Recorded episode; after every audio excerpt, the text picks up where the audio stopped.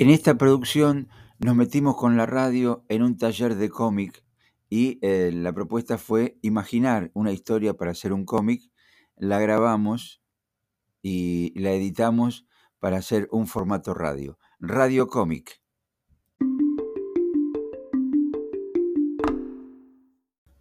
Simón y Morena, de escuelas de aquí, del Bolsón. Hola, ¿se escucha? ¿Qué lo corres?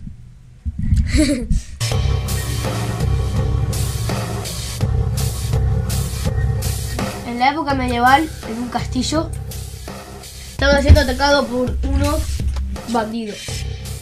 Y los enemigos están atacando todo el pueblo.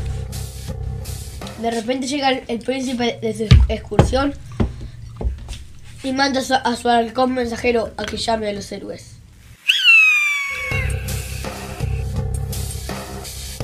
Y de tanto el rey dice, ¡Saquen la defensa! ¡Arqueros! ¡Flechas!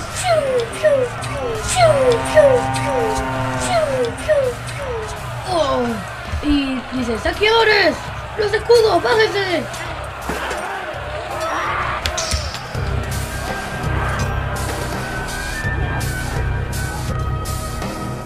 De repente llega. De repente llega. Y listo. De repente llega el príncipe, el príncipe de su largo viaje. El príncipe del castillo. El capitán Luffy. Se, se peina su pelo castaño y dice: ¡Soldados! ¡Pongan los caballos! ¡Al ataque!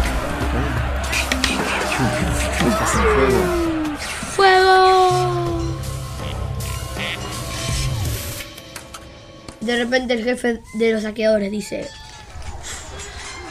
¡Saquen los escudos! ¡Bajen de los caballos! ¡Bajen! Ingresen al castillo. Tum, tum, tum. Y del otro lado de la batalla, el halcón va llegando a sus héroes. El halcón llegó. A los héroes. Llegó los héroes. El, el, el capitán. Capitán eh, William se peina su pelo Una rubio cosa. y dice: ¡Soldados! El rey diciendo: ¡Refugien de, de todos! Llamen a los soldados del castillo. Mientras tanto, en el castillo, ahí, pasamos al castillo, los saqueadores dicen: ¡Rompan las puertas! ¡Rompan las puertas!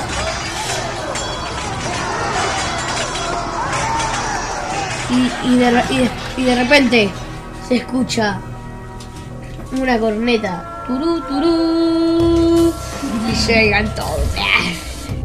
Todos. Turú, turú. ¿Y salvan el castillo?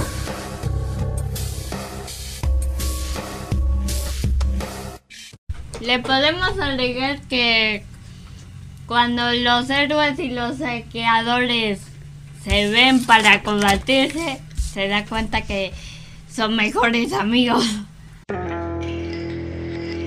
¡Pepe! ¡No, Luffy! ¡No, Pepe!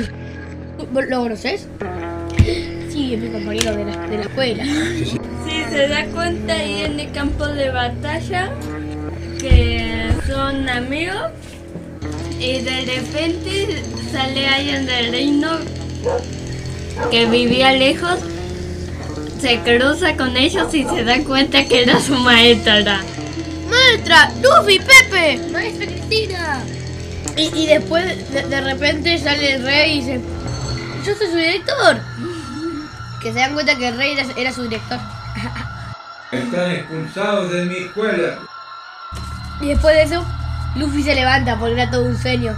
¡Tu, tu, tu, tu, tu, tu! Ahora Luffy sí que odia la escuela. Para tener ese sueño,